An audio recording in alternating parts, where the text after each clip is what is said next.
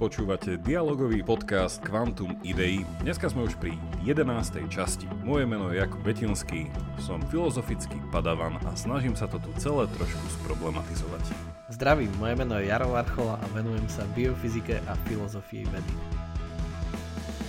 Dnešná časť je vlastne pokračovaním nášho rozhovoru z minula a názov, teda dali sme si názov toho celého, že pôvod morálky a dneska by sme to chceli no určite neuzavrieť, bo ja osobne si nejako extra nemyslím, že sa to dá úplne že presvedčivo uzavrieť, ale chceli by sme to minimálne potiahnuť ešte o krok alebo pár krokov ďalej. No aby som pripomenul nejakú takú základnú čertu alebo líniu z minulého z minulej epizódy, tak vlastne pod pôvodom morálky sme sa snažili zodpovedať asi takú, takú klasickú otázku, že či je morálka nejakým spôsobom objaviteľná v tomto svete, či je to niečo, čo je vlastnosťou napríklad tohto sveta, alebo na druhej strane, či je to niečo, čo do tohto sveta vnášame.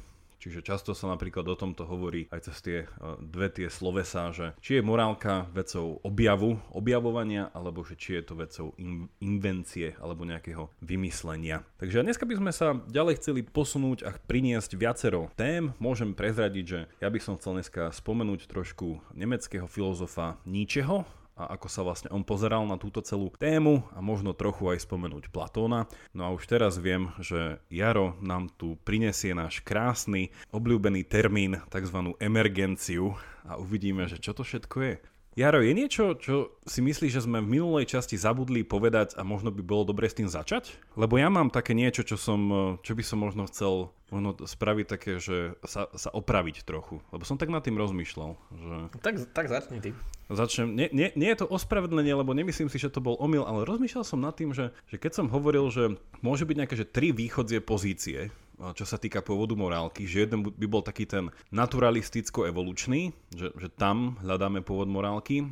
Druhý, ak by bol nejaký, som to nazval, že racionalistický, že teda, že skôr morálka vychádza e, z rozumu a potom ten tretí spôsob by bol, že, to nejaké, že by to bolo nejaké teistické vysvetlenie, že skôr je tá e, morálka nejakou e, vecou zjavenou a je tam nejaký náboženský rozum. Tak som vlastne nad tým rozmýšľal, že, že nakoľko stále si myslím, že tieto tri možnosti by sa dali obhájiť, ale tak som si v mysli premietal, že kto sú všetko ľudia, ktorí sú zastancami toho racionalistického prúdu. A začal som si tam dávať také mená, že Kant, Hegel, Spinoza, George Barkley a takéto nejaké veľké mená dejin filozofie. A ja som si to tam potom všetko toto spojil do toho, že oni konec koncov všetci mali nejaký nábeh na ten teizmus.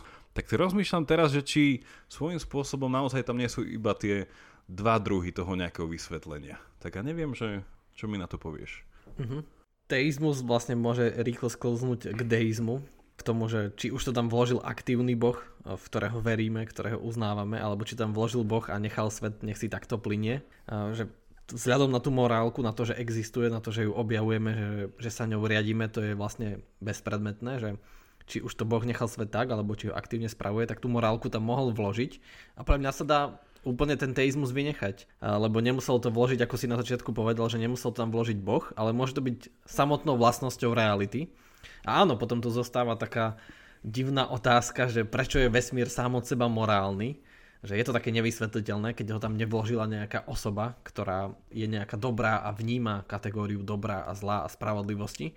Áno, je to divné, ale vlastne to vynecháva to náboženstvo z hry, že nemusíme na to ísť cez náboženstvo, jednoducho je to tu a je to tu odjak živá vesmír takto vznikol a možno preto, že je jedným z nekonečná možností a práve tento náš je morálny aj keď no, naša skúsenosť vždy, neukazuje vždy, že to je tak jednoducho, že je taký morálny, ale že tu tá morálka je. Ten potenciál na dobro je tu vždy. Bo som tým rozmýšľal, že napríklad, že v kontexte toho írskeho filozofa, on teda súčasne teda aj biskupa, toho Georgia Barkleyho, tak on to vždycky potiahol tým, že, že OK, že aj keby sme sa pozreli na ten svet pohľadom toho, že, že tá, tá morálka tu nejako je, ale on by potom zase išiel ďalej a že, tak, že čo ten svet udržuje v existencii a on by potom povedal, že teda ultimátne tam musí byť Boh, na ktorom ten svet závisí. Si myslím, že podobnou mhm. cestou by to nejako potiahol aj potiahol aj nejaký ďalší racionalist, neviem, že podľa mňa Leibniz by to takto nejako potiahol ďalej. Ale hej, že to mi prišla tá otázka, či sa dá byť, že ak by som povedal, že, že morálka je čisto nejaká racionálna kategória, že to niečo, čo nie je ani tak nejako nevyhnutne, že evolučné, ale skôr niečo racionálne, že či toto sa dá oslobodiť úplne, úplne od, od nejakého teizmu.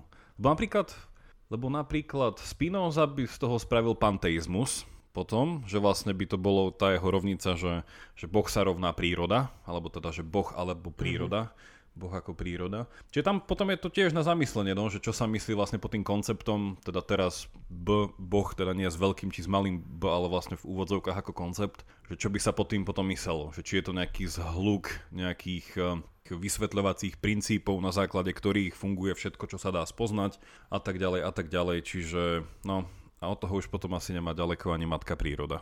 Ako mm-hmm. takýto vysvetľovací princíp, že vlastne to by bolo nejaké to panteistické božstvo. No podľa mňa e, všetci tí veľké mená, tí veľkí filozofi, ktorých si spomínal, to vysvetľovali aj preto, že nakoniec vždy došli k tomu teizmu, lebo vtedy bola iná paradigma, že vtedy sa pozeral na svet, že svet je stvorený Bohom a čiže sme nejak do toho verejného diskurzu, a keď sme sa racionálne bavili v histórii o tom, o, o veľkých otázkach filozofických, že kto je človek, ako sa vzal svet, ako ho môžeme poznať a čo je to pravda, a čo je to morálka, čo je dobré, tak vždycky bolo povolené používať túto ultimátnu odpoveď, že je to Boh.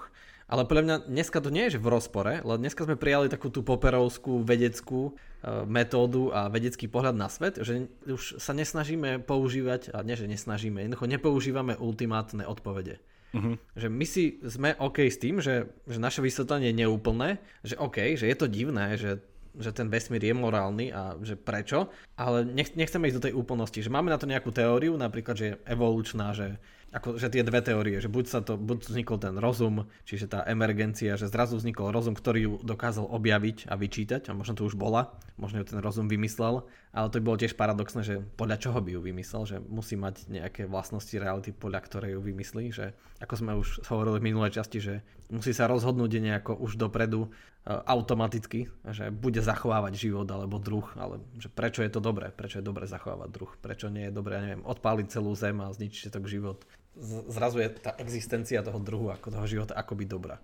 Čiže podľa mňa sa to nejak nevylučuje, ale akože keďže žijeme v dnešnej paradigme, tak mne sa tiež viac páči a pozdáva. A je to také aj verejne priateľnejšie, že keď sa to, ten teizmus vynecháva, ale podľa mňa to nejako v nie je v rozpore. A keď to ľudia vidia často v rozpore, tak, tak to je, pre mňa to je dobré, to je super, že si to priniesol, lebo to ukazuje, že ty minulý filozofia história je veľmi užitočná. Jednoducho len oni si používali tú ultimátnu odpoveď a my ju nepoužívame, ale inak je to, je to stále aplikovateľné. Podľa mňa presne, že toto je ten nejaký ten celkom dobrý východiskový bod na diskusiu o, o morálke dnes, že uvedomiť si, že túto veľkú zmenu tej paradigmy, ktorá nastala. A už časti sme to načrtli aj minule, nie? že keď sme hovorili o Darwinovi, vlastne koniec 19. storočia, že to boli, však ono k tomu už nejako smerovalo aj predtým, ale minimálne u nás vo filozofii je taký ten milník je vlastne že rok 1900, že vtedy vlastne umiera Nietzsche a Nietzsche bol ten, ktorý, dokonca ak to má nejaká literatúra, že akým spôsobom bol Nietzsche ovplyvnený Darwinom, keďže oni boli súčasníci, aj keď teda jeden bol Nemec a druhý bol Brit. Um, uh-huh. A je tam, je tam akože veľa spojitostí, že, že v čom, a teda v krátkosti, že čo by som chcel možno na začiatok priniesť dneska k tomu, že, že prečo Nietzsche. Že Nietzsche bol zaujímavý v tom, že písal Veľa o morálke, má aj viacero kníh, kde sa aj on snaží vystupovať nejakú že tú genealógiu, čiže nejaký ten pôvod, pôvod morálky. No u neho sa tak hlavne sa tak učí, alebo tak pozdvihuje taký ten fakt, že hovorí, že v niečom sa vo vývoji tej morálky niekde stala nejaká, on by to nazval, že chyba, a od tej chyby sa vlastne treba oslobodiť a vrátiť sa späť k tomu nejakému pôvodnému. No Nietzsche bol zo začiatku veľký fanda gréckého, gréckého pohľadu na svet, ale toho ešte predsokratovského. Čo vlastne taký, že on to nazval takéto, že také spojenie toho, že apolónskeho a dionýzovského princípu, že vlastne rozum na jednej strane, ten, ten, ten Apollo, a na druhej strane je Dionýz ako nejaké to potešenie, hodovanie a nejaké to, ne, nejaká tá, taká tá dramatizácia toho, toho života. Čiže on by toto držal v jednote. No a videl, že preňho, a teda, že tá zmena tej paradigmy, že on to potom vysvetľoval, že preňho to bolo práve náboženstvo, a sa mi zdá, že obzvlášť on si bral na mužku, neviem či teda protestantské kresťanstvo alebo katolicizmus, že bolo to to, čo on nazýval, že to pozdvihlo na piedestal hodnôt, že tie najslabšie z hodnôt.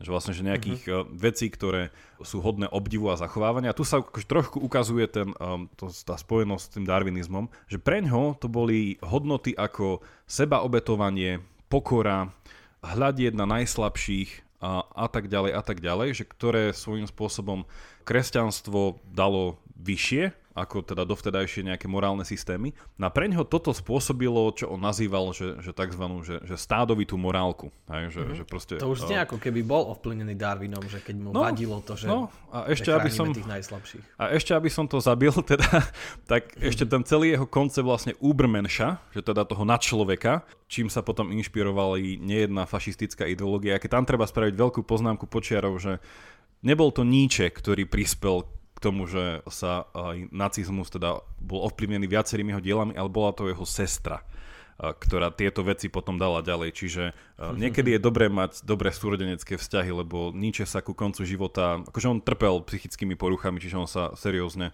že zbláznil, že už nebol schopný rozmýšľať, no a tam potom viacero vecí. Ale teda vrátiť sa k tomu, že on chcel, alebo že jeho taká tá sonda do morálky alebo do spôsobu nejakého že pohľadu na morálku v 19. druhej polovici 19. storočia bola presne toto, že, že trebalo by nejako očistiť ten pohľad na to, že, že čo to znamená žiť dobrý život a trebalo by sa vrátiť k nejakej tej pôvodnej morálke a často sa to hovorí, že tá jeho etika, že to nie je ani taká tá nejaká tá platónovsko-aristotelovská etika cností, o ktorej sa zvykne hovoriť, ale bola to ešte tá predtým. A to sú vlastne tzv. Že tie homérovské cnosti, že taká tá homérovská morálka a to je vlastne morálka z eposov vlastne Iliad, Odisea, čiže také, že hrdinské, bojovnícke, sláva, česť a takéto uh, hodnoty by mali byť podľa neho navrátené a, a tam sa naozaj že dá potom veľa vecí spojiť aj s tou uh, politickou ideológiou, ktorá si ho osvojila, že toto mm-hmm. presne bolo videné napríklad v nacizme a vlastne v rôznych formách fašizmu. Že presne takýto mhm. druh ako keby návratu k takejto morálke. Ale teda, aby som to uzavrel, a preňho to bolo kresťanstvo, ktoré nejakým spôsobom dalo preč takýto to, to dosahovanie takej tej ľudskej slávy a dalo tam hore nejakú pokoru, no a preňho to bolo, a teda aj sa to celkom podarilo po ňom, že táto paradigma sa zmenila dosť do veľkej miery. Že vlastne, že aj teda vplyvom vojny, že vlastne zrazu ten vplyv náboženstva čo do pôvodu morálky alebo vysvetľovania morálky sa značne vytratil. Aj, čiže mm-hmm. v tomto v tomto je tá zmena tej paradigmy. Ale podľa toho, čo hovoríš, tak ja tam nevidím ešte, že ako Nietzsche odpovedal na tú ultimátnu otázku, že, že áno, že myslel si, že keď bol Homer a tie staré grécké časy, že vtedy to bola tá pravá morálka, to bol ten správny systém hodnot, ale že odkiaľ sa tie hodnoty vzali, že na to Nietzsche nejako odpovedal, že či hovoril, že tie tu boli odjak živa, alebo ja vlastne ani neviem povedať, že či teda Nietzsche bol veriaci alebo nebol, že, že veril teda, že bol teista, že Boh tu vložil tú morálku, len my sme ju dokazili, alebo že morálka je taká naturalistická, že vznikla z prírody. A... Toto je ten paradox tých e, dejín asi intelektuálnych, lebo Nietzsche pochádzal z rodiny luteránskych kazateľov, ale sám teda bol, bol akože oficiálne bol ateista, ale bol veľmi akože ovplyvnený náboženstvami, a teda nie len, nie len, nie len kresťanstvom, že napríklad on v tej knihe, že ako hovorí Zaratustra, vlastne zoroastrianizmus ako taký je jedno z úplne najstarších náboženstiev, ktoré poznáme. Hej, že to je to náboženstvo, ktoré má vlastne tú prítomnosť väčšine planúceho ohňa. Vlastne oheň ako ten vše objímajúci princíp. Doteraz sú vlastne, myslím, v Amerike je najväčší chrám zoroastriánsky, stále fungujúci. No každopádne, že jeho pohľad... Stále v plameňoch, hej. Stále, a tak ten, tie plamene sú kontrolované, uh, takže, ale stále planúce. Ja, že uh, sú imaginárne. Dokonca. Jeho, čiže jeho pohľad v tomto by bol taký, že opäť, no, že, že dobrá otázka, že, že je morálka niečo v tomto svete, čo sa nejakým spôsobom odhaluje, alebo to má nejaký element niečoho, že je to buď závislé od rozumu, alebo nejakým spôsobom by sa to, teda ako som na začiatku hovoril, možno dalo v tej logike posunúť, že ten rozum by mohol byť aj nejaký rozum s veľkým R, aby sa tam dalo dať nejaký teizmus. No v tomto je to zaujímavé, lebo keď si zoberieš Homéra, tak vlastne ten, ten jeho pohľad, teda tá jeho uh, paradigma, v ktorej teda on, on písal, tak bola politeistická na jednej strane E, vysvetlenia sú tam často také, že tie božstva by charakterizovali to, čo by sme dnes, dneska nazvali nejakými, že, že vášňami alebo nejakými, že e, podnetmi, teda z nejakých, že e, napríklad, že emócie typu hnev, hej, že preto by bolo, že božstvo uh, nejaké, ktoré by toto zastupovalo, tak oni by povedali, že preto je to božstvo, lebo hnev má povahu, že je nekontrolovaný, nevyberáš si ho a na druhej strane je nesmrteľný, pretože sa prenáša aj z človeka na človeka, z generácie na generáciu a nevieš ho kontrolovať. Že to je tá, bož, tá božskosť toho hnevu. No ale nič by v tomto akože nešiel do nejakej, neviem, do nejakej religionistiky, ale pre ňoho to podľa mňa bolo také, pre ňoho to bolo také, že, že objaviť, že čo robí človeka silným jedincom, a pre neho to bol ten model toho bojovníka. Hej, že, uh-huh. že zase, že to bola taká tá, tá patriarchálna asi morálka, ktorá by bola, že takéto prekonávanie seba samého a vlastne, že cieľ bojovníka u Homéra bolo dve veci. Že buď zomrieť dobrou smrťou, teda že zomrieť v boji na poli, eh, na poli, na bojovom, eh, na boisku, eh, čiže nie ako farmár niekde na poli, alebo, na, druh- alebo, na druhej strane byť dobrý v boji a zabiť niekoho významného. Hej, že a potom by si, sa, by si sa zapamätal. Lebo Nietzsche veril v, v, teda jeho pohľad na svet bol, že nemá začiatok, čiže veril vo väčšnosť a v ustavičné opakovanie sa veci, čiže vlastne v tomto bol fatalista, čiže vlastne úplne tam vidno návrat k tým predsokratovským uh, časom.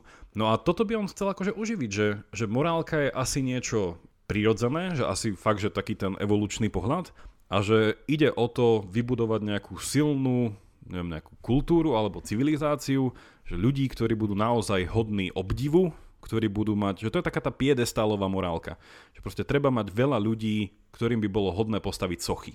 A tie sochy mm-hmm. potom treba obdivovať, približovať sa k ním, vedieť, prečo tí ľudia boli, jednoducho, prečo sa im tá socha postavila.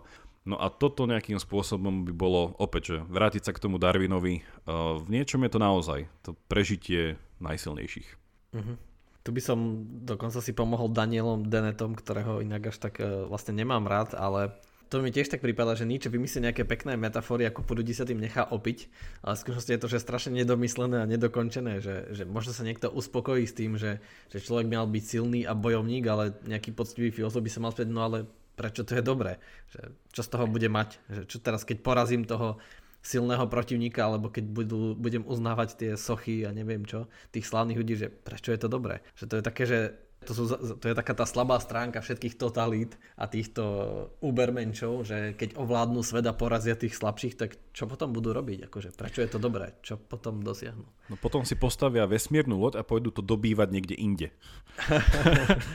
Nie, a, akože, ale v tomto napríklad Nietzsche bol, že on nemal univerza, že, že toto je že pekný kontrast tou paradigmou, tou teistickou napríklad, že pre neho morálka nemala byť nejaký univerzálny návod pre každého človeka, ktorý nejakým spôsobom že preňho, opäť, že ako grécky fatalista, preňho to bolo, že na jednej strane musíš mať šťastie, že nie každému sa podarí mať dobrý život, a na druhej strane, aj keď budeš mať to šťastie, napríklad, že sa nenarodíš, dajme tomu, že do podmienok, ktoré by naozaj boli proti tomu, aby si jednoducho naplnil nejaký svoj potenciál, aj on potom hovorí, že naplnenie svojho potenciálu to nedokáže každý.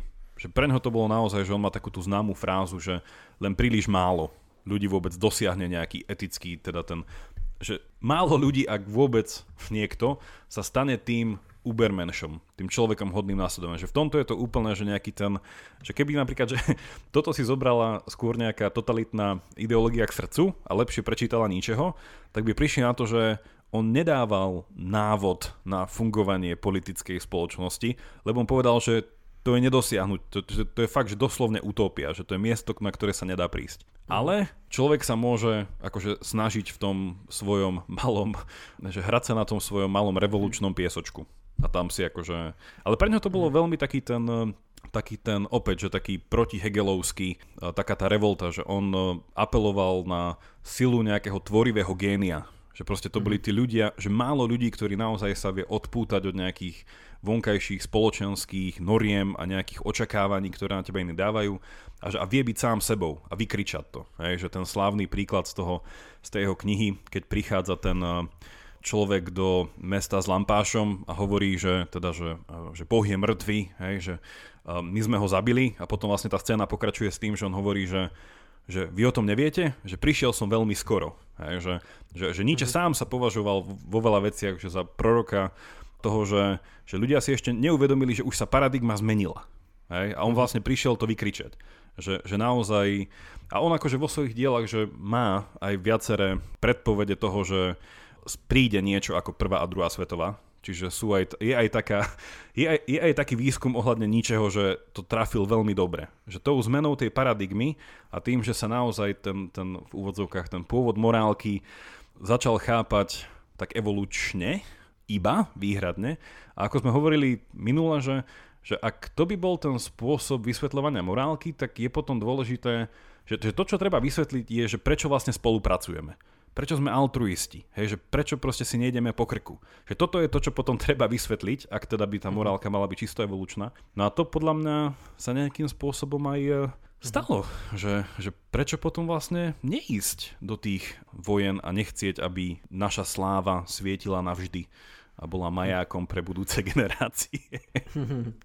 No ale ja mám iba znova tú otázku, že, že prečo je sláva dobrá, že prečo by som sa mal o ňu snažiť bojovať, neviem, riskovať život. Prečo je sláva viac ako život? Že to prezradza nejaký rebríček hodnot, nejakú, nejakú morálku, ktorá mi hovorí o tom, že ktorá hodnota je väčšia, že prečo je sláva väčšia ako život, alebo väčšia ako spolupráca, ako na to majú, iných.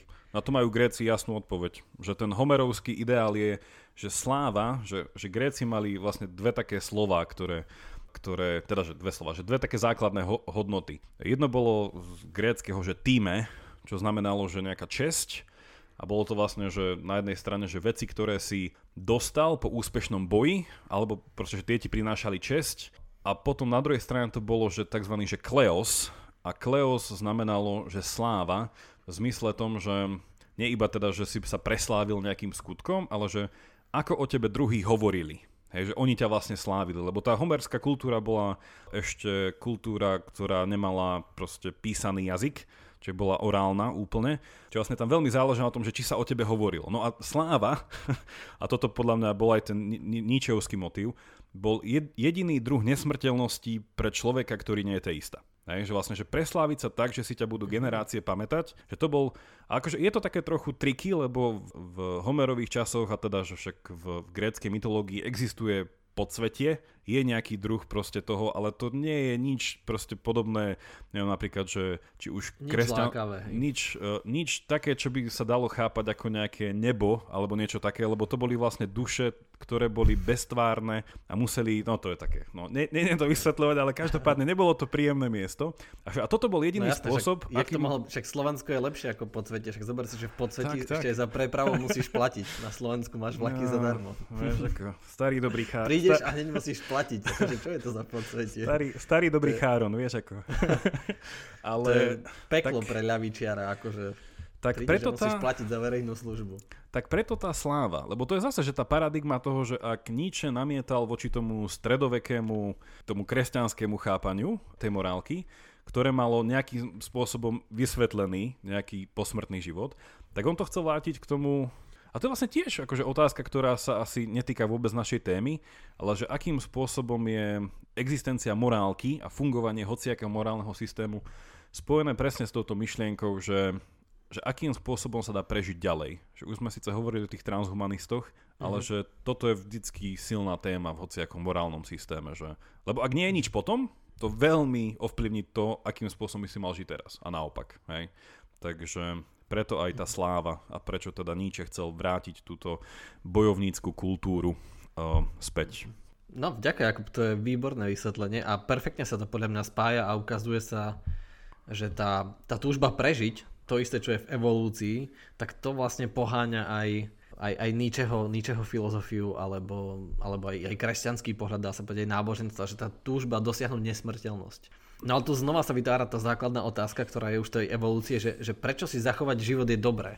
Uh-huh. A, a to možno súvisí s tým uvedomením si, že prečo, preto je to vedomie také prekliatie zároveň v niečom, že keď si to uvedomíš, že existuješ, tak potom sa ti už nechce prestať existovať a nechce sa ti prestať zaniknúť, tak vymýšľa všelijaké rôzne uh, pohľady, ako, ako sa nestať. Aj keď niekomu môže prísť uh, to fajn, že, že, že ťa budú oslavovať alebo budú sa na teba chodiť pozerať v mauzoleu ale keď už ty si mŕtvý, tak neviem, že či z toho máš až takú radosť, že, že sa na teba chodia pozerať v mauzoleu a dávajú kvety pod tvoje sochy, že a je, mne to vždy príde také, že hm, to je také uh, divná, divná predstava nesmrteľnosti, že, že, že budeš slávny a že, že tá taká zhmotnetiteľnejšia, že tá naturalistickejšia, že tvoje gény Hej. budú žiť ďalej, mi príde lepšia ešte ako, ako tá. Že to je ešte o stupeň nad tým. No, Ale ešte som sa chcel vyjadriť, lebo mi to nedalo, lebo ty si tam spomenul, že Nietzsche veril, že, že, čas je, že čas je väčší, tak eh, to, to je vždy také vtipné, lebo to ľudia nikdy nedomyslia dokonca, a to už ani Gréci nedomysleli.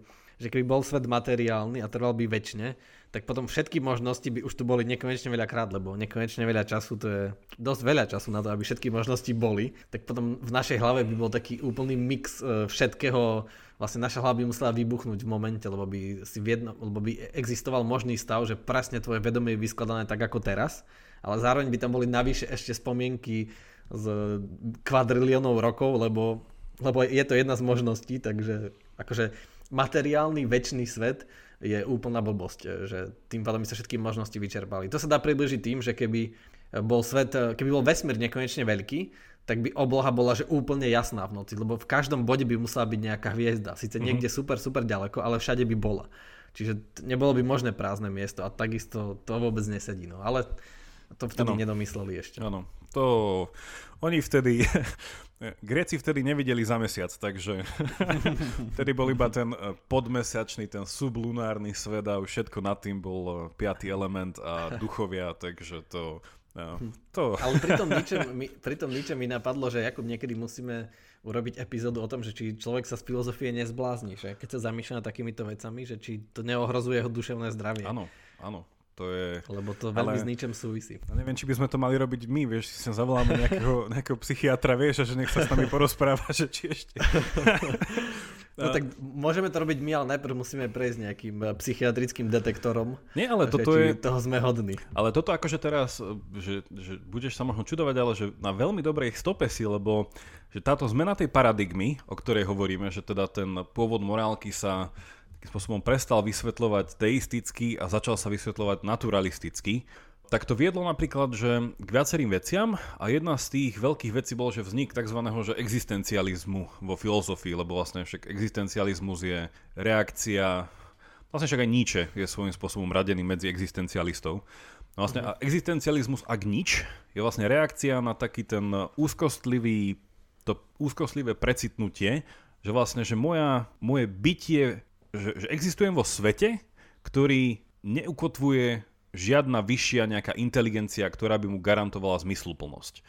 A to je to precitnutie do toho, že je to na mne. Hej, že to je ten sartrovský, ten, uh-huh. ten, ten prístup nejakej radikálnej zodpovednosti, že tá, tá tvoja sloboda je to všetko, čo si, nič viac. Že proste, že ty nemáš nejaké nejaké určenie. No vlastne, a všetci... lebo si uvedomíš, nie? lebo si uvedomíš presne ako hovoríš, že, že ty si taký maličký os, ostrovček zmyslu, zmysluplnosti áno. a ten svet je nezmysluplný a ty, že ty si v tom úplne sám, ty si áno, na opustenom áno. ostrove to je zmysluplnosť. Áno, čiže, čiže vlastne ten existencializmus vo všetkých svojich otieňoch a teda, že tam sú rôzne druhy, ktoré si medzi sebou protirečia, ale že toto je taká spoločná téma, že, že aj v Dostojevskom to vidíme, ne, že tam bola tá silná téma toho tých karamazovovcoch, že ak e, Boh neexistuje, či je všetko dovolené, že toto bola tá úvaha. A potom sú to podobné témy aj, e, ja neviem, u Heideggera, že akým spôsobom máme žiť vo svete, do ktorého sme boli vhodení. Hej, že, že on mal takýto nejaký silný motiv, že a tak ďalej. V tomto by sa dalo ísť, ale že stále je v niečom ten, e, ten základ, z ktorého toto vychádza, tá zmena tej paradigmy. Takže ak neexistuje nejaké v úvodzovkách predurčenie, a tam, že oni by boli aj že dosť e, že antiracionalisti, hej, že časť tých existencialistov by nesúhlasila, neviem, že s Kantom, hej, že morálka je čisto vec rozumu, hej, že, že existencializmus, ak, ak niečo, tak vo veľkom dúfa, alebo sa spolieha na estetiku. Že proste pre nich je to taký ten tvorivý génius, ktorý vytvára zmysel. Že pre nich je vlastne, že, že umenie je vlastne že o vytváraní, hej, že vlastne ten, že, že, je to, to, to robenie niečoho. No a pre nich je to, že robí, robenie významu. Že vlastne, že ja uh-huh. si dokážem cez moju umeleckú tvorbu z, zo zmyslu plňovať svet a možno na to natchnem ostatných a tým pádom, a toto, toto je vlastne celá irónia existencializmu, že, že pre nich je to všetko iba do času. Že tým pádom na chvíľku ako keby oklamem sám seba, že život dáva zmysel. Hej? A to je tá otázka, ktorú si položil ten alžírsko-francúzsky existencialista Albert Camus v tom svojom diele, že teda hovoril, že existuje iba jedna filozofická otázka a to je otázka samovraždy. Vlastne to je tá zmena tej paradigmy. Že ak, že ak svet nie je zmysluplný, tak my tam zmysel nevytvoríme. Lebo v podstate mm-hmm. nemôžeš vniesť do niečoho niečo, čo tam nebolo. Že to by zase bol nejaký teologický ex nihilo proste princíp. Tak mm-hmm. je to také, no, že potom to 20. storočie, vlastne doteraz, hej, že je také v mnohom úzkostlivé. Mm-hmm. Ale na, na jednom tutoriáli uh, niekto povedal, že dokonca aj samovražda, že už aj to je popretie nihilizmu. Lebo už uznáš, že, že smrť mať väčšiu hodnotu ako život. Ano. Už zase uvažuješ v nejakej kategórii dobrá, že, že smrť je pre teba dobrá. Lebo o to sme sa nedávno rozprávali na tutoriáli presne, že, že každý skutok už prezradza nejaké presvedčenie, že ako náhle niečo vedome a slobodne urobím, sa preto rozhodnem, že idem sa zabiť, tak už verím tomu, že tá smrť je dobrá a je to lepšie pre môj život. Ale čo sa vo všetkom spája, že teraz ako sa o tom rozprávame, som si uvedomil, že ten evolučný drive, že, že prečo upgradeovať gény a vylepšovať ten život a ísť ku komplexnejším veciam, je veľmi podobný vlastne náboženskej nádeji. Že stále, alebo aj tomu, čo hovorí Nietzsche, že stále sa tam nejak opakuje tá, tá viera v budúcnosť, v lepšiu budúcnosť. Že, že evolúcia ide k lepšej budúcnosti a že zachováva druh preto, že ten druh bude v budúcnosti lepší a že, že tá mm-hmm. budúcnosť bude lepšia, že nás prispôsobuje k tomu, aby sme žili v tej budúcnosti stále, že zachováme druh, prispôsobíme sa prostrediu, nazhromažďujeme si jedlo a tak ďalej a tak ďalej. Ale vlastne to je také, čo veria aj idealisti a náboženstva, že, že veríme, že keď budeme sa riadiť tými správnymi zákonmi, tou morálkou, tak budeme mať lepšiu budúcnosť. Že, že je to stále, stále tá viera v budúcnosť. Toto je inak leitmotív Jurského parku, to vieš? Čo? Nie, to mi vysvetli. Čo Ako je premostenie? Nevieš, aký je leitmotiv Jurského parku? To je, to ja je tak... myslel, že to je o tom, že tam uvidíš, že vždy v napätí, ako ich stále naháňajú nejaké stále... šialené dinosaury. No, no, tak vlastne leitmotiv celého Jurského parku a vlastne, že to bol aj nejaký, e, neviem, či to bol rozhovor s tým režisérom, že, že to je vlastne, to je taký jeden, jedna taká veta a to je, že, že život si nájde cestu.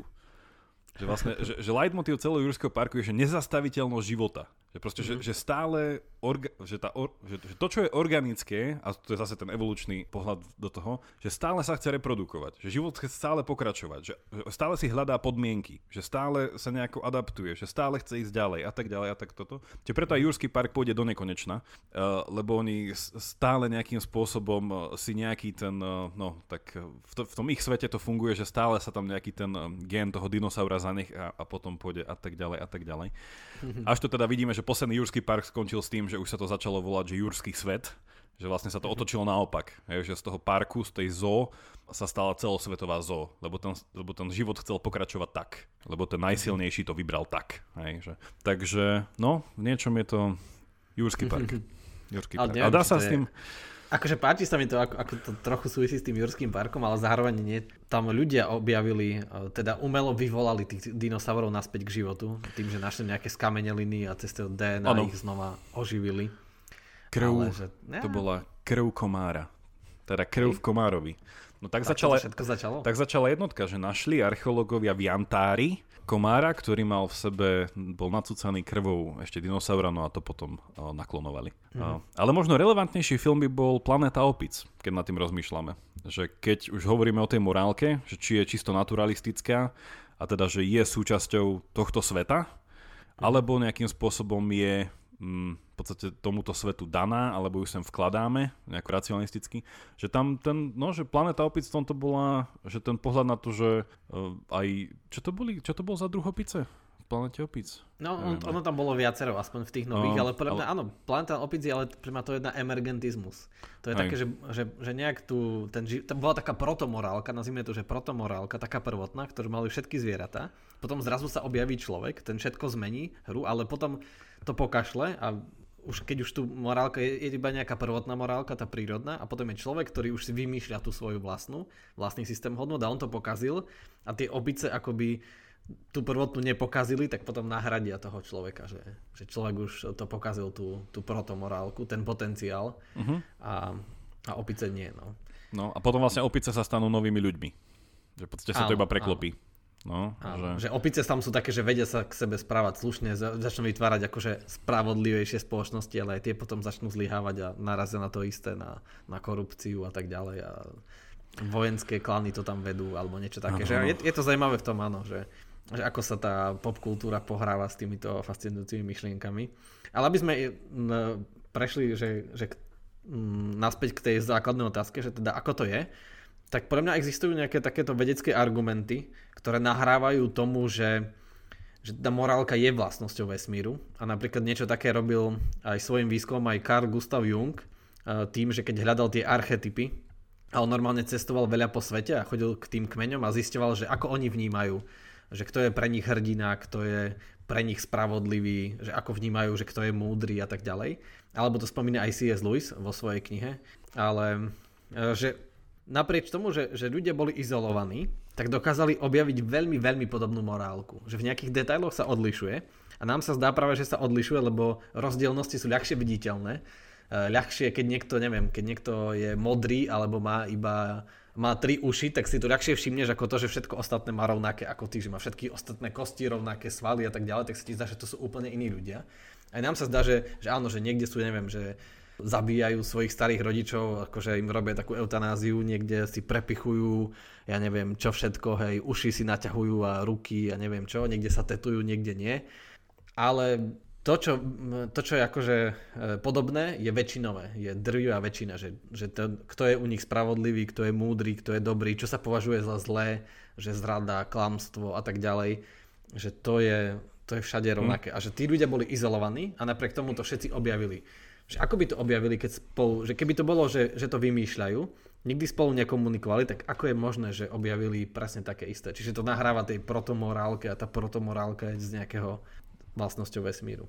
A potom akože k tomu, že ako, ako napríklad, že na to prišli. Nie? Že je to, je to preto, že ako ľudia mali schopnosť pozerať sa na svet iným spôsobom ako napríklad, že, že iné zvieratá?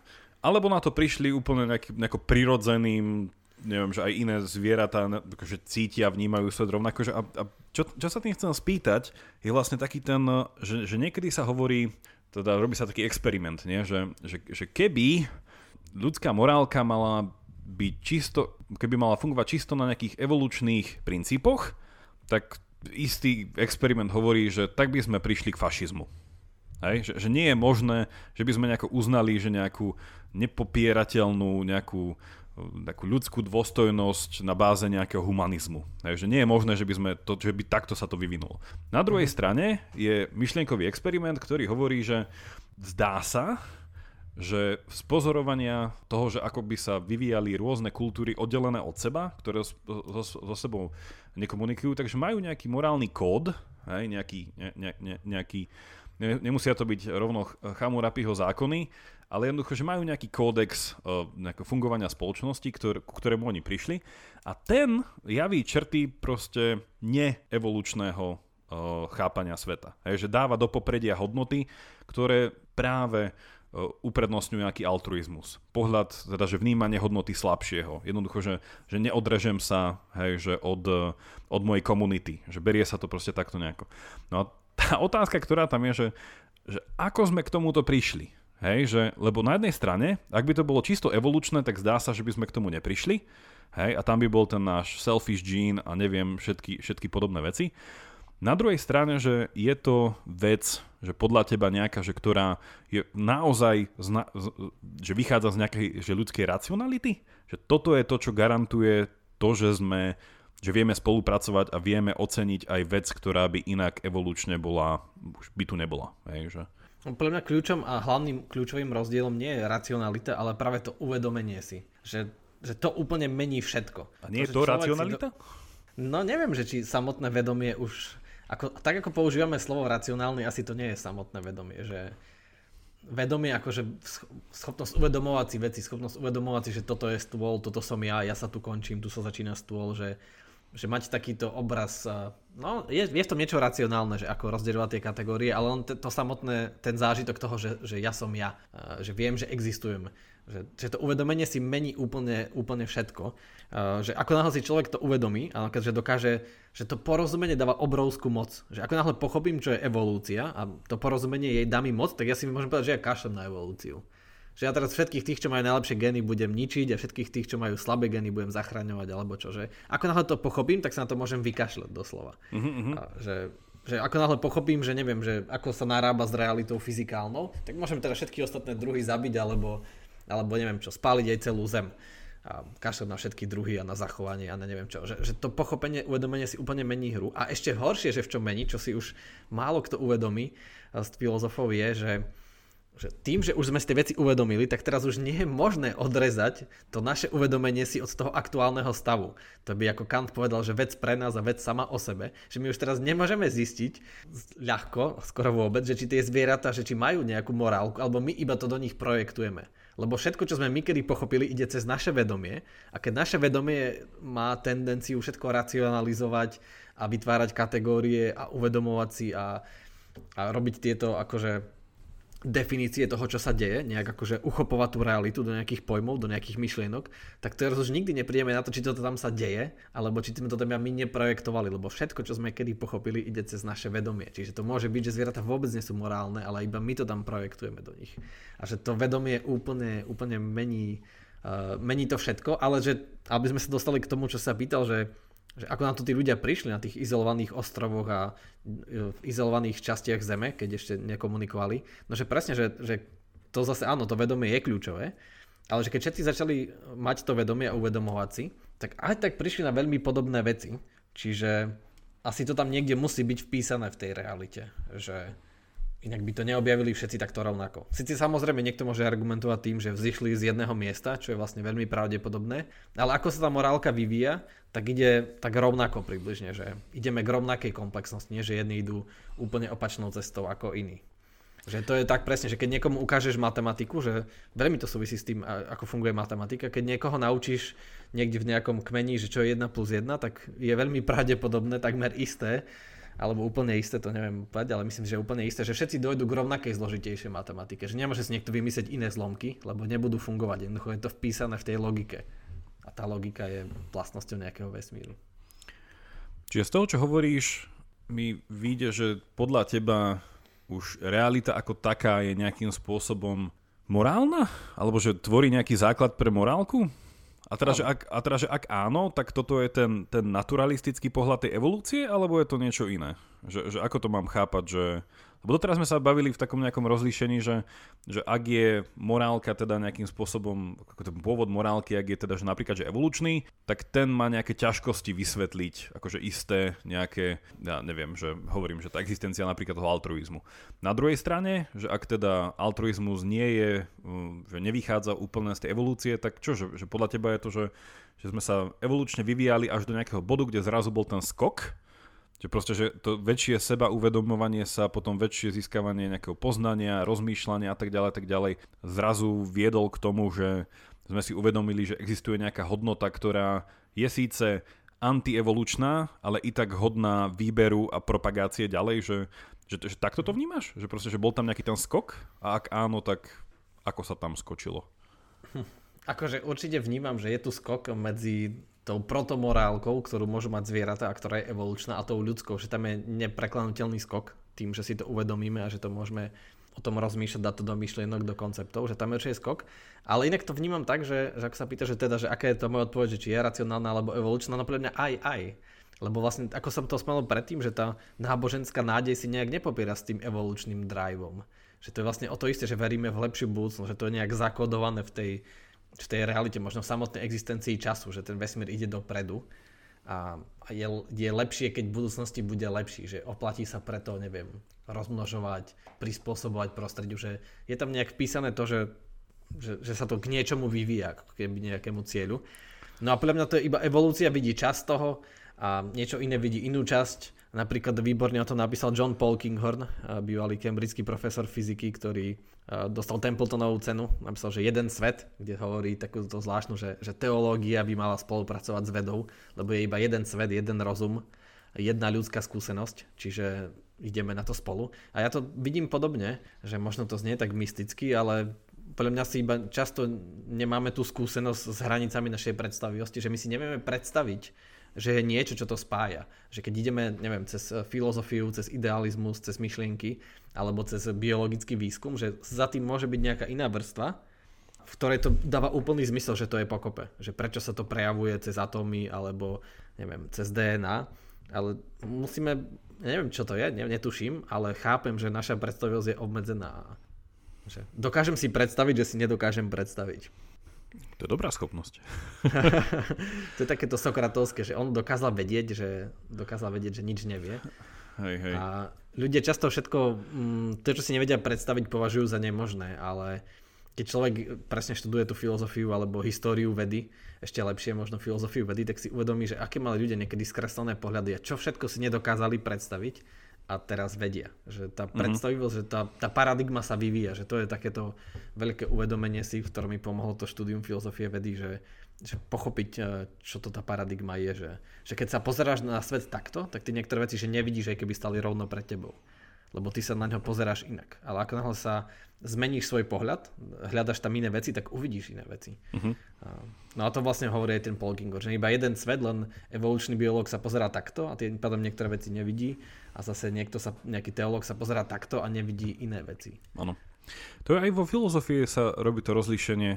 Myšľam, že kto s tým teraz prvý prišiel, ale je to nedávny filozofii, že sa hovorí o tzv. Eh, že manifest image, že vlastne, že, že, že ten spôsob, vlastne, že ten obraz sveta, ktorý je, sa nám javí, ale teda je to trošku apel na Kanta, ale nie úplný, že vlastne, že nejako sa nám svet javí a ten, to, ten, ten, ten, ten javený sa svet, ten manifestovaný svet, nám prí, mhm. príde taký hodnotový, taký farebnejší, taký nejakým spôsobom, že to je ten svet osôb, to je ten svet túžob a plánov a potom tento svet sa súčasne vie ako keby preklopíš alebo že dáš dole isté okuliare a zrazu je to neosobný svet hmoty, ktorá nejakým spôsobom na seba vplýva a tak ďalej. A vlastne že to je takéto rozlíšenie, že ten svet, ktorý, proste, ku ktorému sa dá pristúpiť vedecky a svet, ktorému sa dá pristúpiť humanitne. Je, že preto máme teda rôzne druhy vied a veci. Ale jednoducho v jednom existuje poézia a v druhom existuje papier, ktorý nejakým spôsobom sa nerozpadne, kým dnes, alebo že je, je tam, kým nezhorí. Ale mhm. pritom je na ňom tá poézia. No problém je, že to je také dualistické a že tam v skutočnosti tá hranica nie je. A to som presne hovoril, že, že to je ten problém. Tak. Uh, že, že keď niekto sa sústredí na tú poéziu, tak uh, nevidí, že vlastne už používa ten papier, ktorý sa rozpadne, nerozpadne a všetko, čo sa čím sa inšpiroval, pochádza z toho fyzikálneho sveta, z toho vonku. Ale zase vedec, keď robí tú objektívnu vedu, kde uh-huh. nie, tak už tam vnáša, ako náhle ide robiť experiment, tak už verí, že ten svet je zmysluplný. Áno. Že keď to logicky postaví, to akože správnu kauzalitu tých prístrojov, tak mu vyjde niečo, čo mu prezradí tú kauzalitu vo svete. Že on už tomu verí a už tam vkladá tie myšlienky, dokonca verí, že to je jednoduché a pekné, čiže vkladá tam mm-hmm. nejakú tú poéziu. Že preto často napríklad uh, mnohí géniovia, uh, napríklad Einstein, že mal veľmi rád hudbu, že niekto povie, že to je úplne odlišné, že tešiť sa z poézie, z hudby a, a vidíte nejaké takéto zložitú fyziku, ale práve naopak, že mnohí ľudia v tom vidia poéziu, že niektorí matematici vidia v tých číslach, v tej usporenosti tú krásu, lebo, lebo ono to je to isté, že, že toho sa mi páči, to, akože táto fenomenológia, to manifestovanie, ale zároveň uh, hrubé čiary kresliť je vždy somarina, že jednoducho ten dualizmus nefunguje. Nemôžeme v jednom svete nakresliť hrubú čiaru, lebo tak presne iba jedna skúsenosť, jed, jeden rozum, uh, jedna realita, čiže kade ide tá hrubá čiara. Že to ja je som úplne... mal, ja som mal uh, profesora, ktorý vymyslel taký vlastný metafyzický systém, sa to volá, že metaxológia z greckého metaxu, čo znamená, že, že napomedzi, že, že medzi. A mhm. p- presne toto bol nejaký ten princíp vlastne k tomu, že, že my ľudia nevyhnutne musíme sa naučiť žiť medzi dvoma extrémmi. Vlastne, že jeden je, že on to nazýval, že prílišná určenosť a druhá, že prílišná neurčenosť. Hej, že na jednej strane máme tu viac významovosť tej poézie a toho umenia a na druhej strane máme tu striktnú jednoznačnosť, ja neviem, že, že matematického jazyka. Hej. A že my sa musíme niekde že naučiť žiť na, na pomedzi toho celého. I keď Pekné je tu napríklad, že aj to, že ak sa naša diskusia o pôvode morálky vlastne e, nejako tak e, začíname interpretovať e, skrz to, že, že či vlastne svet obsahuje nejaké hodnoty, alebo či ich nejakým spôsobom, že projektujeme do sveta a teda takto sa nejako na tým uvažujem, že či realita ako taká už je nejakým spôsobom morálna, teda hodnotová, že nejakým spôsobom k tomuto vedie. Tak tento problém sa často rieši, a teda ja to tiež riešim v mojej dizertačke, že rieši cez tak ten problém, že tej, tej e, priepasti, ktorá je medzi tzv. Že fakticitou a nejakou hodnotovosťou, že tie, že tie fakty a hodnoty, že akým spôsobom reagujú jedno na druhé, či sa vlastne vedia nejako ovplyvňovať a hlavne, či vieme odvodiť jedno z druhého. Hej, že, že proste poviem, že toto je deskriptívny pohľad na svet, ale ty mi hovoríš niečo preskriptívne, že ako by som mal veci robiť. No a toto akože celý tento uh, myšmaš, ktorý sa v týchto veciach robí, že, že a teraz akože súčasný ten scholarship, že ten, ten výskum vo filozofii ide aj môjim smerom, ktorý ja zastávam, že naozaj, že tá že tá priepa sa začína naplňať vodou a opäť sa dá prejsť, alebo preplávať z jednej strany na druhú, že to nie je až taká priepasť, ako sa myslelo proste začia z Descartes a tak ďalej. A aj, aj vedci, alebo napríklad, že uh, filozofia vedy, čo sa robí, že môj obľúbený Hillary Putnam, Američan, ktorý zomrel pred dvoma rokmi, tak on tak pekne napísal, že, že ľudia rozmýšľajú o hodnotách iba tak, a to je zase, že prečo nemám rád slovo morálka, že tak morálne, že to sú také tie hodnoty, také nejaké také nejaké človeku blízke a intimné, ale on povedal, že, že nie, však aj vedci majú svoje, a veda samotná, že funguje na hodnotách. A on ich nazýval, že epistemické hodnoty. Hej, že, že prečo uprednostníme jasnejšiu vec pred nejasnejšou, presnejšiu pred menej presnou a tak ďalej a tak ďalej.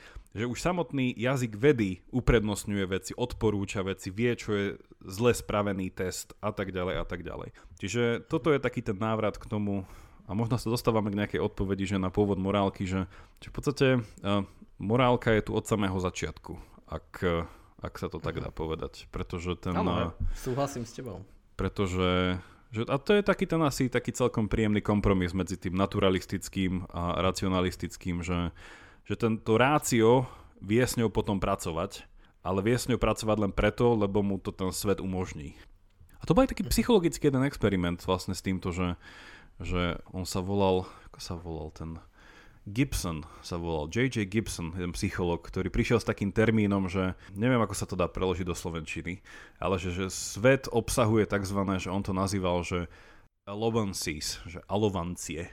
To je vlastne mm-hmm. zo, zo slovesa, že allow, že niečo dovoliť. Dosť zlý preklad. Hej, hej, to sú... Čiže vlastne on povedal, že svet ako taký obsahuje, alebo že sa skladá z nejakých uh, že, že jeho vlastnosti sú také, že nám dovolujú byť poznané. Tak by som to asi Áno, povedal. Presne, do, do, zo z nejakých dovolení. To tak, je tak. Čiže vlastne on chcel ukázať na to, čo sa niekedy nazýva, že to je to ten, ten fit, že takéto pasovanie medzi našou mysľou a svetom ako takým, že, že my sme taký zvláštny druh bytosti, že pasujeme do sveta, v ktorom sme. Že vieme ho spoznávať, vieme v ňom prežiť a vieme v ňom dokonca žiť aj dobre. Keď sa nejako... A toto je takéto že pre, pre ňoho, teda keď to študoval, že mu to prišlo taký ten, že zase taká iná paradigma. Zdalo by sa, že sme, ako to Heidegger povedal, vhodení do sveta, kde nemáme čo robiť, ale musíme to v ňom prežiť. Ale to mhm. možno nie je až taká pravda. Hej, tak my, myslím, že to je dobrý záver, aj sme sa zhodli, prekvapivo, že morálka tu teda je od začiatku a akokoľvek to znie paradoxne, ja nehovorím, že ako sa tu vzala, že či ju tu niekto vložil, alebo či vznikla preto, že je nekonečne veľa možností, ktoré bolo realizovaných, teda nekonečne veľa je vždy problematické, ale že veľmi veľa. A náhodou ten náš vesmír sa trafil, že obsahuje nejakú morálku, ale že bolo by hlúpe, dokonca nemožné a nekonzistentné povedať, že tu nie sú žiadne hodnoty a že morálka neexistuje, lebo lebo na to, aby sme takýto súd vytvorili, tak už musíme priznať hodnotu mnohým, mnohým veciam predtým. Napríklad už len to, ako si spomínal, že keď chceme povedať, že fakty sú lepšie ako nejaké myšlienky alebo čo, že tvrdé fakty, tak musíme najprv tým faktom dať hodnotu, že, že prečo sú jednoduché veci lepšie, prečo, prečo tak, Ochamová britva. Tak, prečo, prečo sú lepšie da, news ako fake news. Áno. Prečo chceme tak. radšej pravdu ako nie nepravdu, vieš? To je také, že... Prečo je lepší život ako smrť, alebo lebo naopak. Sme si, lebo sme si to tak vymysleli. Hej, že, že to, je, to je tá pasca toho vedomia, že ako náhle sme si vedomí, tak nemôžeme uniknúť e, týmto hodnotám a ako, hoci čo, ako náhle slobodne robíme, rozhodneme sa, tak už tam je nejaké presvedčenie v hre. A už o niečom hovoríme, že je lepšie ako nie je. Preto akože konzistentní nihilisti sú iba mŕtvi nihilisti lebo ako náhle by sa niečo rozhodli urobiť, tak e, to už by poprali svoj nihilizmus, takže neviem, čo by mali robiť. Ako náhle by sa aj zamysleli nad tým, že či sa mám nadýchnuť alebo nie, tak už by, už by sa dostali do pasce, už by nevedeli, čo z toho. Nemohli by ničomu pridať hodnotu. Ano. Že ako náhle niečomu pridám hodnotu, tak ako náhle niečo urobím, tak pridávam hodnotu. Áno. A to je potom také pre mňa zaujímavé e, žonglovanie s rôznymi slovami, potom sa začíname, alebo teda, že sa poslucháč môže začať zamotávať v tom, že OK, že morálka, hodnoty mm, potom nejaké, že, že dobré, zlé, správne, nesprávne, že toto ako fungujú všetky tie slova dokopy, že teda, že máme tie hodnoty, alebo hľadáme nejaké morálne dobro, alebo a tak ďalej. No, je to, a to už je na samostatný rozhovor. Hej, ja by som povedal, že v prvom približení sa zdá s nimi spracovať synonymicky. v prvom približení a potom sa tak, to dá skúmať ďalej. Tak, tak, určite to... je to dobré zjednodušenie na začiatok, že povedať si, že sú to synonymá. To my metaetici to ľúbime, tieto pojmy. Um, ako sa, a časť z nich by som zakázal, ale nedá sa to. Um, Takže, takže tak. A potom by si zrušil nejakých svojich kolegov, ktorí sa práve týmito pojmami zaoberajú. No, inak... By si im zakázal prácu. No, akože nič ťa tak nenaštve viac, ako keď prídeš na to, že to, čo si, to čomu si sa venoval, bol vlastne uh, nonsense, čo do, čo do jazykovo-významovej uh, stránky. Že vlastne, že to bol mm-hmm. prázdny koncept od začiatku, ale dával zmysel iba v rámci toho, že si ho udrž... Že to ako uži... že udržiavať pacienta pri živote. Že ty študuješ mm-hmm. niečo a sám to už akože udržuješ pri živote. Hej, že toto je, ja neviem, že či mi sa to ešte dalo prirovnať. A takto sa dá akože pracovať aj s významami. Hej? Že ja si viem vytvoriť nejaký význam a keď som ja ten sám, ktorý sa v rámci nejakého kontextu na to upne, tak OK, budem stále tvrdiť niečo. Dá sa. Dá sa. Tak nakoniec sa to vyvíjalo tak úplne inak, ako som očakával, ale podľa mňa veľmi dobre a som spokojný, k čomu sme došli. Podľa mňa dobrá odpoveď o pôvode morálky. Povedal si vlastne, čo je tá emergencia? uh, nie, ale použil som Ale myslím, že sme to už spomínali aj v inom podcaste. No ale môžem to skrátke dvoma vetami, že emergencia je, keď existujú nejaké základy, čiže máme atómy, ale zrazu z atómov vznikne niečo nové a to nové už sa neriadí podľa uh, zákonov vo svete atomov, ale už má vlastné zákony. To je presne, že, že keď sa atómy poskladajú správne, tak zrazu prestanú sa už riadiť tými atómami. Že, že človek sa už rozhoduje podľa tých uh, zákonov na inom leveli. Že keď mi teraz niekto zavolá, že sa niečo niekde stalo, tak a ja teraz pohnem svoje atómy a začnem niečo robiť, naštartujem auto alebo niečo také, tak ja hýbem kopu atómov, ale ich nehýbem preto, lebo lebo mi to hovorí tá fyzika za tým, že nedá sa to už rozložiť na tie sily, ale hovorím to kvôli tej informácii, že tá, že ten, tá kauzalita, tá príčina toho môjho konania už prišla z toho, v tom emergentnom leveli na tej vyššej úrovni, že tým, že som to pochopil. Lebo inak je to také paradoxné, nie? Že, že teraz niekto vypustí nejakú jednu informáciu do novín, že pár atomov niekde klikne na nejakej klávesnici a teraz celý svet sa zmení, sa rozhýbu e, miliardy tón atomov a všetky nejak organizovanie a to nie je kvôli fyzikálnym zákonom, to je kvôli tomu, že ľudia pochopili tú informáciu. Takže takto v skratke asi sa to dá vysvetliť. Je to, je to trochu akože cheat, že je to taká dobrá pomocka tá emergencia a tým, že si vymyslíš nový level, tak uh, ľahšie sa veci argumentujú, ale aspoň tento ľudský level aj v súčasnej filozofii mysle je, mm-hmm je nespochybniteľný. Ja to nemôžem len dneska zakončiť inak ako povedať, že to už Aristoteles o tomto písal. Ale o tom sa niekedy musíme porozprávať, ako, lebo to je tiež milný argument, lebo keby všetko už objavil Aristoteles, tak potom... našťastie, našťastie neobjavil. no potom ale, nemal už všetko vedieť. Uh, nie, nie, ale niečo takéto podobné mal, keďže ten jeho prístup bol vlastne, že ten celok je väčší ako súčet jeho častí, tak vlastne už ten princíp niečoho takého to šípil Uh, mm-hmm. Ale nie, to bolo by, dúfam, mm-hmm. že mhm. poslucháči si nemyslia, že ja pripisujem um, Aristotelovi všetku múdrosť sveta. Ale v niečom sú ľudia, ktorí naozaj boli geniálni. Tak, mali sme ich aj v tomto storočí, aj v predchádzajúcom, takže... Um... No dneska, dneska, dneska už, keď som bol v Atenách uh, nedávno, tak uh, dnes tá Aristotelová škola, kde učil, už je taká nenápadné, také trosky a okolo nich sú už moderné budovy, ale je to stále fascinujúce vidieť takých zopár trosiek a uvedomiť si, že tam chodil Aristoteles a tam vznikali tieto myšlienky. Mm. 2500 rokov dozadu, takže... Staré dobré je, je to fajn, odporúčam výlet do Aten určite. Nikdy neviete, že keď stúpate nejakých schodoch na, na Akropole, že či po nich nechodili aj Platón a Sokrates a... Presne tak. A tak ďalej. On si treba zobrať trošku prachu domov. tak eh, vďaka, vďaka, že nás počúvate a tešíme sa na, na budúce, s čím Jakub príde a s čím, e, s čím e, tu, čo nás tu zemergentuje. A to nie je asi správne použité, ale... Je to príjemné sloveso. Ja, ja, sa, ja sa tiež teším na budúce a dúfam, že sme dneska aspoň trošku um, sproblematizovali, čo sa dalo, ale tak veríme, že je to aj taký návrat potom na tú ako vlastne hovorí môj obľúbený básnik. Vlastne zakončíme básňou dneska. Ako, hovor, ako hovorí môj obľúbený básnik, život je jedno veľké putovanie a na jeho závere prídeme do bodu, z ktorého sme vyšli a poznáme ho ako keby poprvýkrát. Takže ja dúfam, že aj toto nejakým spôsobom umožňuje náš podcast. Takže majte sa všetci pekne a počujeme sa na budúce. Majte sa. Chápeš to? Ktorý podcast ukončí s citovaním básne od Georgia Orwella 4 kvartety? Chápeš to? To bolo od Georgia Orwella? Nie, nie, trepem. Ja si to vždycky pomýlim. To je, to je T.S. Eliot. Tak si George Orwell nepísal básne. Nie, nie, našťastie, to by boli také socialistické. Orwell je taký zvláštny v tom, že on eh, bol